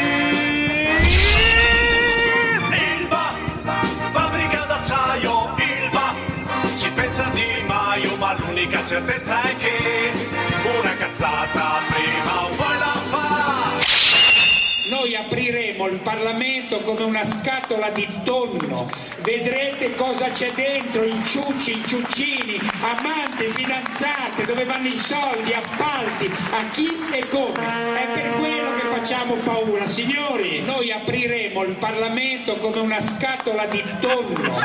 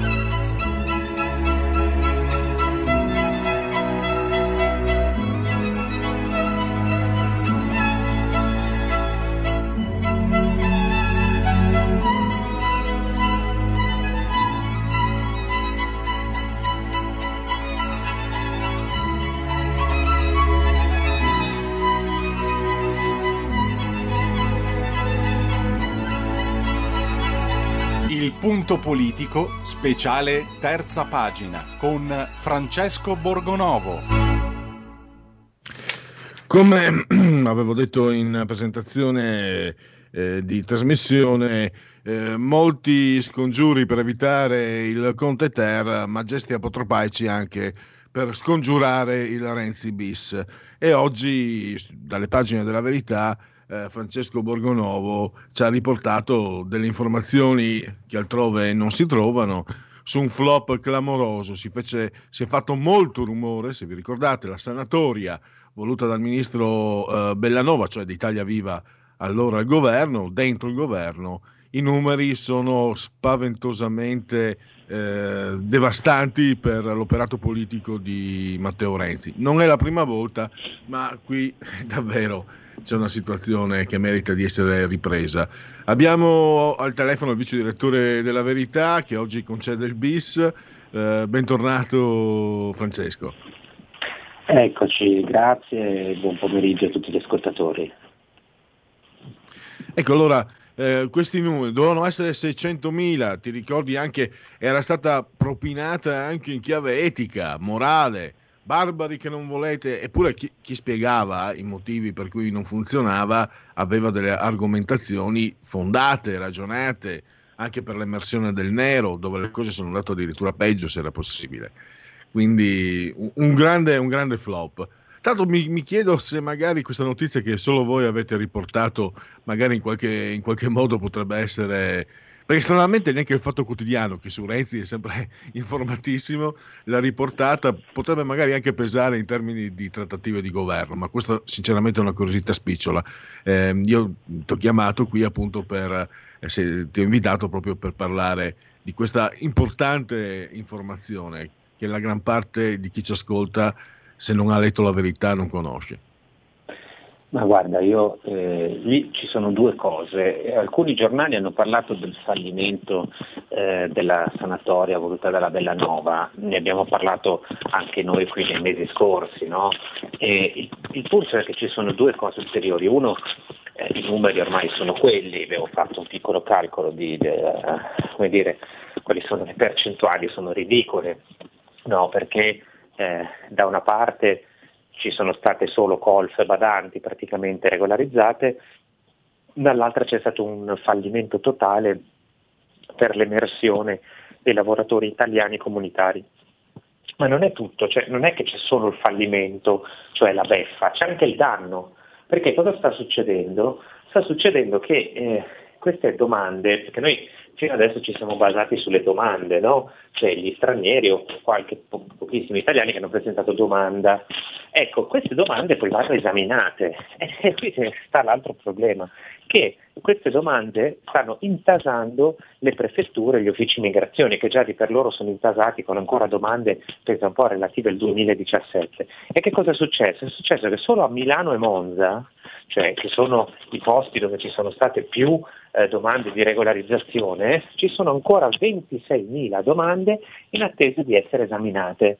Che cosa vuol dire? Che il decreto della sanatoria è stato fatto a maggio del 2020, siamo, sono passati quasi nove mesi e siamo ancora lì, cioè non noi, c'è della gente che è ancora lì ad aspettare l'esito della sanatoria. Ora tu pensa che questi capito dovevano diventare eh, i nuovi lavoratori che andavano eh, nei campi no, a salvare l'agricoltura italiana. Questi sono lì, non possono lavorare eh, perché eh, nel frattempo che non hanno il permesso di soggiorno ancora non possono e stanno aspettando eh, la risposta e nel frattempo se ne stanno in giro. Allora, eh, cosa vuoi che facciano mentre se ne stanno in giro? No? Io suppongo che una parte di questi sarà costretta a vivere di espedienti e questa è la cosa incredibile, cioè non solo hanno fallito l'obiettivo perché doveva essere regolarizziamo 600.000 persone, salviamo l'agricoltura, facciamo emergere il lavoro nero, invece non solo non hanno fatto questo ma hanno fatto anche un danno perché sono riusciti a,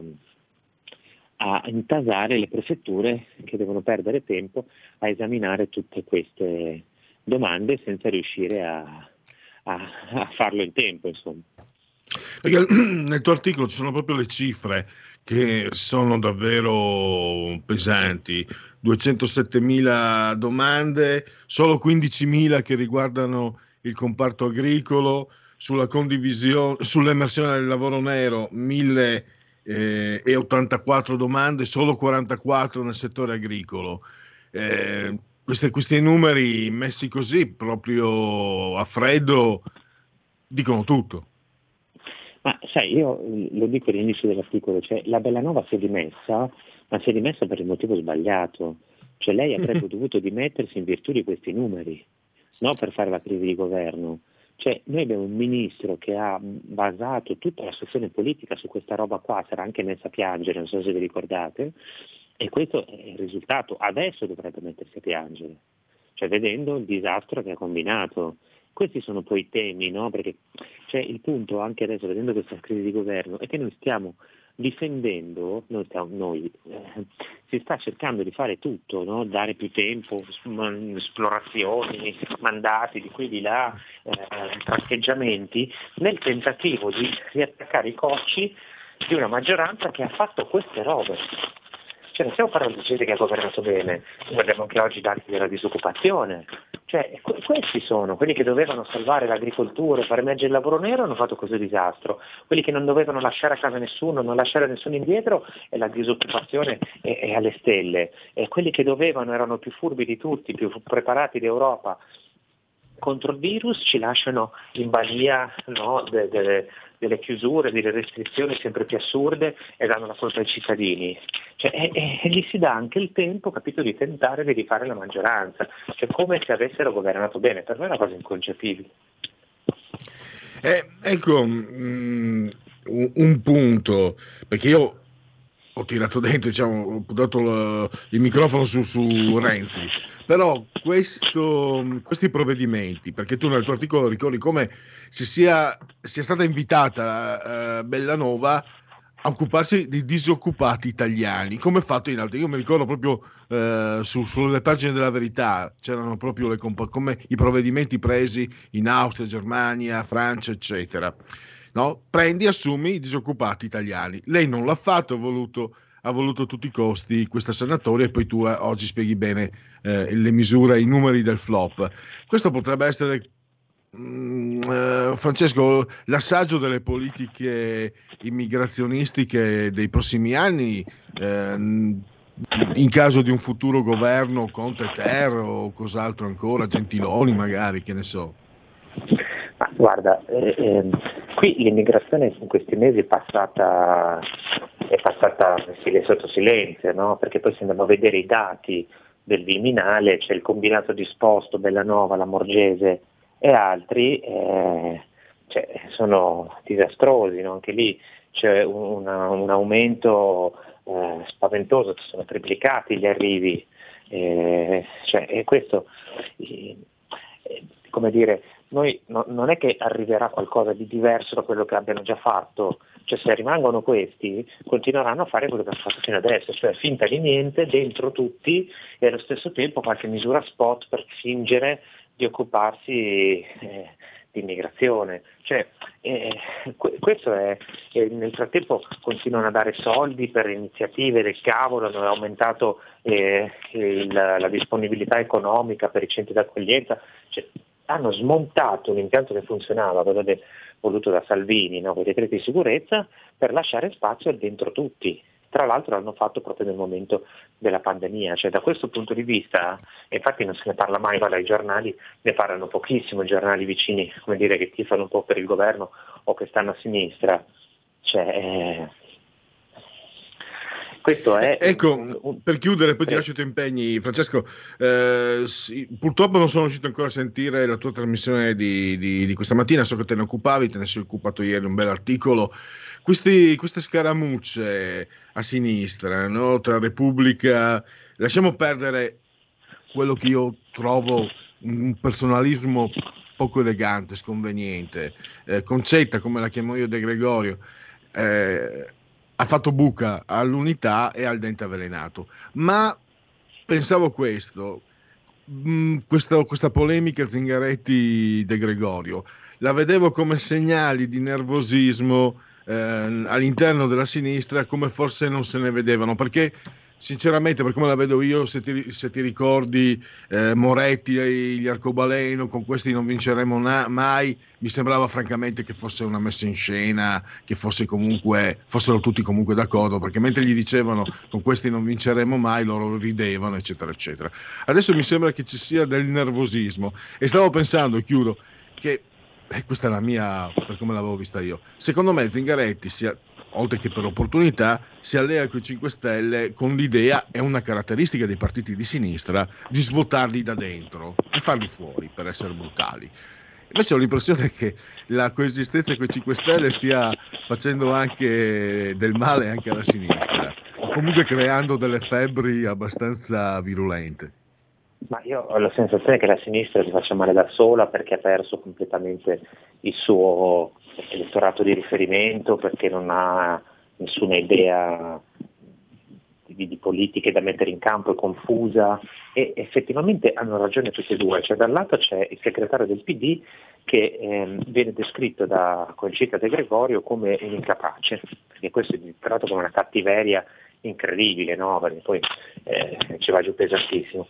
E dall'altro il segretario del PD che le dice sì ma tu sei una radical chic, eh, hanno ragione entrambi, è vero che il segretario del PD è un incapace, perché è uno che eh, sta perdendo consensi, si è fatto mangiare in testa fino adesso, prima gli hanno imposto l'alleanza con i 5 Stelle, poi adesso si fa menare in giro per il naso da Renzi, cioè tutte le ha sbagliate. Però è anche vero che la sinistra è, è guidata ormai da questi no, professorini, moralisti eh, da salotto che impongono la loro visione del mondo. Cioè, la loro visione del mondo sono appunto l'immigrazione, i temi ambientali, eh, adesso questa ossessione no, col virus, le mascherine, i negazionisti, cioè è questa roba qui. Il combinato disposto di queste due robe crea la sinistra di oggi. Stanno scoppiando, esplodendo. Cioè, questi rischiano di essere veramente eh, sorpassati da, da chiunque. No? C'entra anche forse, scusa Borgonovo, la, la, la, scarsa simpatia che Scalfari e Repubblica hanno sempre nutrito nei confronti della ditta. Sono sempre stati, diciamo, hanno sempre appoggiato eh, la sinistra DC, la, la sinistra op- oppure la sinistra riformista, perché Eugenio Scalfari, secondo me è sbagliato pensare che sia di sinistra. Lui è il partito Eugenio Scalfari che ha manipolato negli ultimi, questa è la mia visione, negli ultimi 40 anni ha saputo indirizzare, insomma Prodi è stata una sua creatura, ha indirizzato la politica della sinistra con i risultati che vediamo, quindi tante grazie Eugenio Scalfari.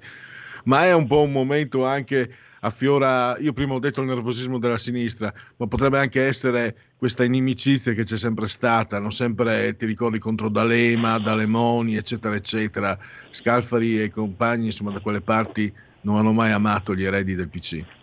Beh, perché loro non sono comunisti, o meglio, sono comunisti eh, dal punto di vista, diciamo, quando c'è da mani- come dire, eh, dominare la cultura, censurare i nemici, quelli, in quello sono perfettamente comunisti. E nel resto sono aristocratici, elitari, no? sono gente che guarda dall'alto in basso, cioè alla fine loro del partito che va nelle fabbriche non gliene frega niente, cioè dei, dei, del popolino hanno disprezzo. Quindi eh, ricordiamoci la famosa frase di Scalfari al vigile no? che lo multava fuori dalla stazione di Milano, lei non sa che sono io. E questa è quella roba lì, no? Guardare dall'alto in basso e... Cioè, va bene, aveva ragione anche, di, anche Nanni Moretti, no? citavi prima, aveva ragione, cioè con questi dirigenti non vinceremo mai, ho capito. E, e poi però eh, con quali, cioè, quali, dirigenti mettete, con chi vincete, con Prodi, con questi inciucci, poteri forti, e questa è la roba questo era il loro suggerimento alternativo, per cui tanto, cioè, quasi meglio la ditta no, a quel punto. Ma quasi quasi, viene da pensarlo. Allora io chiudo ringraziando Francesco Borgonovo e a risentirci a domani Francesco. Grazie, grazie a tutti, a domani. La verità è che sono cattivo, ma questo cambierà. Io cambierò. È l'ultima volta che faccio cose come questa. Metto la testa a posto, vado avanti, rigo dritto, scelgo la vita. Già adesso non vedo l'ora. Diventerò esattamente come voi. Il lavoro, la famiglia, il maxi televisore del cazzo, la lavatrice, la macchina, il CD e l'apriscatole elettrico. Buona salute, colesterolo basso, polizza vita, mutuo, prima casa, moda casual, valigie, salottoli tre pezzi, fai da te, telequiz, schifezze nella pancia, figli, a spasso nel parco, orario d'ufficio, bravo a golf, l'auto lavata, tanti maglioni, Natale in famiglia, pensione privata, esenzione fiscale, tirando avanti, lontano dai guai, in attesa del giorno in cui morirai. Genetriaci, ricorrenze, commemorazioni del trige, anzi no, del decimo terzo, chiedo scusa, giorno di piovoso, mese del calendario repubblicano, 333, 333 giorni mancano alla fine. Per tutti è semplicemente invece un lunedì, lunes eh, primo di febbraio, anno domini 2021 o 2021 se lo preferite. Oh, genetriaco di John Ford. Chi non ha visto l'uomo che uccise Liberty Balance? Ombre rosse. Sei nomination e quattro Oscar. Questa è anche materia per Giulio Cesare Carnelli. E, Giulio, se sai che quando c'è il cinema sei libero di intervenire quando, quando e come vuoi. Io intanto vado avanti, però resto sul cinema perché è bellissimo. A me era piaciuto molto. Accade in una notte. Claire Gable, lui tre nomination, un Oscar, il Red Butler di Via con il vento. Poi Pietro Garinei, sceneggiatore, commediografo italiano, è triestino di nascita. Vi ricordate Garinei e Giovannini hanno scritto una commedia che andava fortissimo, credo sia stata interpretata a suo tempo a teatro da Walter Chiari, un mandarino per Teo, eh, commedia leggera, molto di grande successo. Eh, se non sbaglio Garinei anche partecipava a certi show televisivi con l'imitazione di, di, di Staglio, di, di, Olio e Staglio. Il soprano Renata Tebaldi, la penna in tinta nel curaro del critico televisivo Beniamino Placido Lucano di, di nascita, figlio e fratello d'arte Ferruccio Mazzola, figlio di Valentino, fratello di Sandro, un grandissimo calciatore. E credo, non posso dirlo, e qui non un paresiarchico, ma queste sono cose che non si possono dire. Ehm, ci sono dei motivi per cui forse è meno citato di, di- di quanto meriterebbe, perché mh, per quanto io sia, a parte che ha giocato anche nell'Inter, quindi può andarmi benissimo, il barone Franco Causi. Chi è appassionato di calcio sa di cosa parlo. Cioè, oggi mh, Franco Causio sarebbe nel Real Madrid o nel Barcellona a 170-180 milioni, a parte vabbè, il mercato calcistico che soffre della situazione Covid, eccetera, eccetera. Eh, mi fermo lì, comunque è un grande. Ha giocato anche con l'Udinese e anche con quelli là. Poi andiamo, eh, un ex eh, parlamentare della Lega, Rinaldo Bosco, poi Miguel Angel Alonso, un calciatore basco che ha dato lustro al Barcellona, e poi il- un sindaco Furlan a Trieste, non si era mai visto, ma è così, Roberto Di Piazza, e poi Andrea Purgatori, giornalista al muro di gomma, ehm, era una caratterista brillante, attrice, scomparsa qualche anno fa, sto parlando di Monica Scattini. Prima abbiamo avuto Fabrizio Modori, eh, domani, oggi compie gli anni anche Alessandro Modori, non c'è, ho chiesto, non mi hanno informato, non c'è parentela, è della Cesis Research, è il sondaggista, ogni tanto eh, l'abbiamo intervistato ehm, più volte abbiamo intervistato RPL, la vostra voce, la vostra radio, chi si abbona a RPL, campa oltre cent'anni, meditate gente, meditate.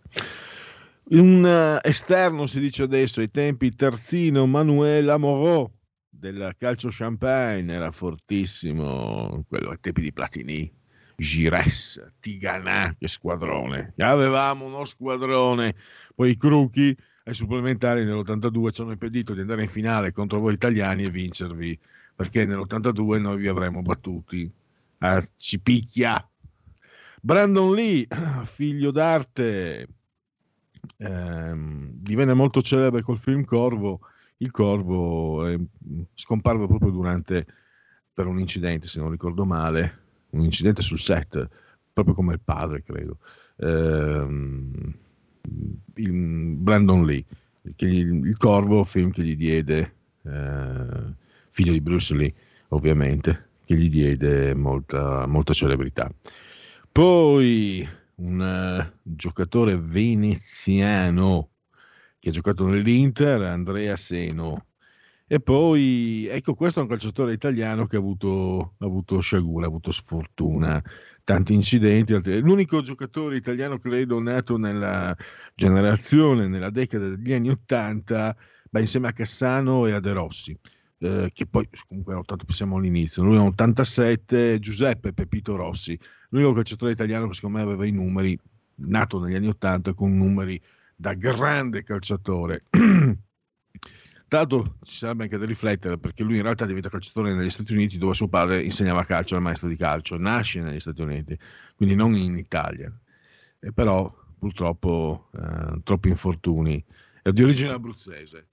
Adesso credo giochi ancora, ma purtroppo non è più, diciamo, non può più farlo ai livelli che, che abbiamo visto. È ammirato e apprezzato, devo dire. Era partito col Parma e poi con la Fiorentina in- dopo una pausa spagnola. Basta calcio, ecco, chiudiamo, chiudiamo con eh, eh, la procacità liebre di Sherlyn Fenn, probabilmente non proprio il massimo delle capacità attoriali, ma molto ben fornita di altre doti. Twin Peaks, eh, se vi ricordate, Audrey, la maliziosa Audrey di Twin Peaks.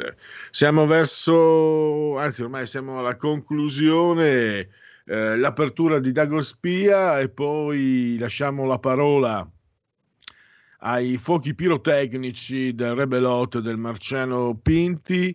A lume di candela, il neoassessore alla cultura di Roma, Lorenzo Frucci, era nel cast fisso dell'arena di Giletti, Celebrity Hunted di Amazon, di Amazon riempie di soldi i VIP concorrenti.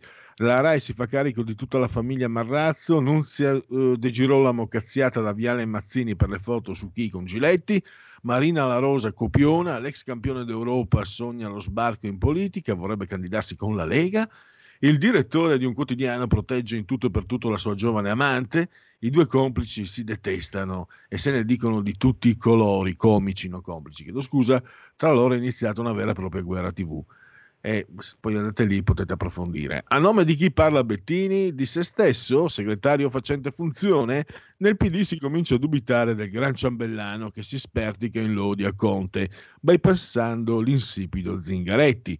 Buona parte dei gruppi parlamentari è frutto delle liste elettorali fatte da Renzi quando era segretario e non ne può più dell'ostinazione sul nome di Conti. Ne abbiamo testé parlato con Francesco Borgonovo. Chiudo allora ringraziando tutti voi per la consueta attenzione dedicata a RPL, la vostra voce, la vostra radio. Buon proseguimento. Avete ascoltato il punto politico.